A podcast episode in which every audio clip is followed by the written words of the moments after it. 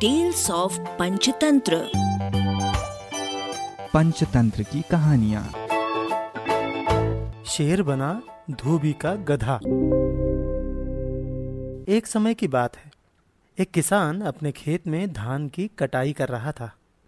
इतने में शाम हो गई। अंधेरे को देखकर वो चिंतित हो उठा। चिंतित मन से किसान मजदूरों को चेतावनी देने लगा कि कटाई का काम जल्द पूरा कर लिया जाए। क्योंकि जितना भय अंधेरे का नहीं है, उससे ज़्यादा भय साझा भाई का है। साझा भाई से जान बची तो शेर और गीदड़ भी आते जाते रहेंगे। किसान की बातों को एक शेर सुन रहा था। वो शिकार के तलाश में, पास के खेत में छुपा हुआ था। किसान की बातों को सुनकर उसके दांत खट्टे हो चुके थे। वो किसान पर आक्रमण करने के काबिल नहीं रह गया। और डर के मारे बैठा बैठा काँप रहा था।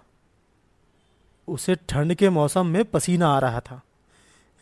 जिस साझा भाई के डर से किसान डरकर भागना चाहता था, वो उस साझा भाई को बहुत खतरनाक और खूंखार जंगली जानवर समझने लगा था। थोड़ी देर में बहुत ज़ोर की आंधी आई। किसान धान के बंडलों को इकट्ठा कर एक पेड़ पर जा बैठा। वहीं से उसे अपना खेत और मजदूर दिखाई दे रहे थे। इतने में जोरों की बिजली कड़की। गाँव के धोबी का गधा डर कर रस्ती तुड़ाकर भागा। धोबी उसके पीछे पीछे दौड़ता हुआ गन्ने के खेत में आ गया। वहाँ शिकार की तलाश में शेर सांझा भाई के डर से दुबक कर बैठा हुआ था। अंधेरे में शेर को गन्ने के खेत में छिपकर बैठा हुआ देखकर धोबी ने समझा कि मेरा गधा यहाँ आकर छिप गया है। और शेर ने समझा कि यह वही सांझा भाई है जिसके डर से किसान भी घबरा रहा था। तभी धोबी शेर के दोनों कान पकड़कर उसके ऊपर सवार हो गया। उसके कान उमेटते हुए कहा, ए गधे, बोझ ढोने के भय से यहाँ आकर छिपा है?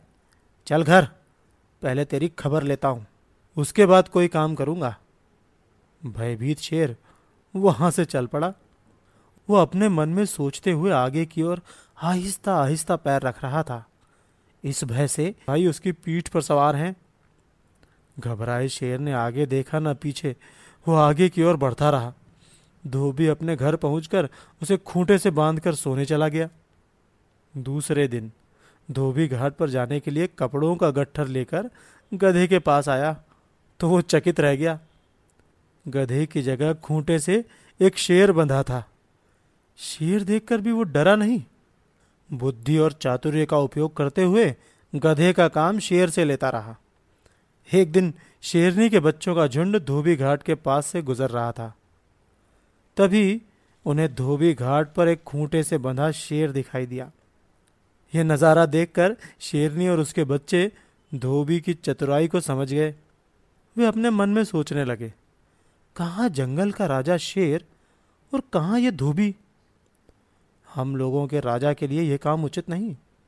शेरनी के बच्चे ने अपनी भाषा में कहा, हे जंगल के राजा शेर, तुम मूर्ख बनाए गए हो। तुम अपने आप को पहचानो, अपनी कौम को पहचानो, अपनी भाषा को पहचानो। तुम गधे के बच्चे नहीं हो, तुम एक शेरनी के बच्चे हो। क्या शेरनी ने तुम्हें इसीलिए जन्म दिया था कि तुम धोबी के जाल में फंसकर कपड़ों के गट्ठर ढोया करोगे?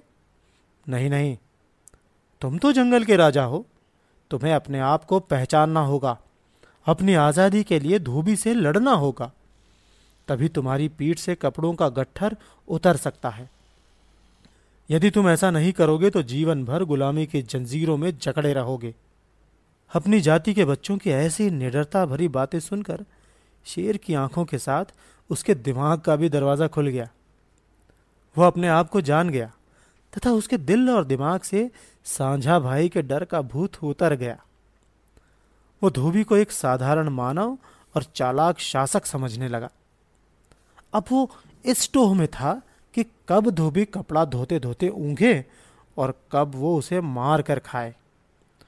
वो अपनी इस मूर्खता का बदला धोबी से लेना चाहता था। किंतु ऐसा नहीं हुआ, क्योंकि धोबी बहुत ही सतर्क रहता था। एक दिन शेर ने धोबी से कहा तुम मुझे अपना गधा क्यों समझ रहे हो? तुम अपना हित चाहते हो तो मुझे तत्काल आज़ाद कर दो। वाह! धोबी मुस्कुराकर बोला, अगर तुम्हें छोड़ दूँ, मेरे कपड़ों का गट्ठर कौन ढोएगा? तुम अपना गधा खुद क्यों नहीं ढूंढ लेते? तुम उस दिन अगर गन्ने के खेत में नहीं छिपते तो मैं अपना गधा क्यों खोता? इसलिए मैं तुम्हें तब तक नहीं छोड़ सकता, जब तक मेरा गधा नहीं मिल जाता। शेर समझ गया। कि ये धोबी यूँ नहीं मानेगा। उसने पूरी ताकत के साथ ज़ोर लगाया और खूंटे से बंधी गले की रस्सी तोड़कर धोबी पर झपटा। ए, दुष्ट, तू मुझे गधा समझता है? अब देख, मैं तेरा क्या हाल करता हूँ? शेर का आक्रामक रुख देखकर धोबी अपनी जान बचाकर भागा। अब आगे आगे धोबी और पीछे पीछे शेर। भागते भागते धोबी थक गया। तभी शेर ने ऊँची छलांग लगाई और धोबी को दबोच लिया और मार डाला। आखिर धोबी शेर को छोड़ देता तो उसकी जान बच जाती। उसने अपनी मूर्खता से अरबा की प्रस्तुति।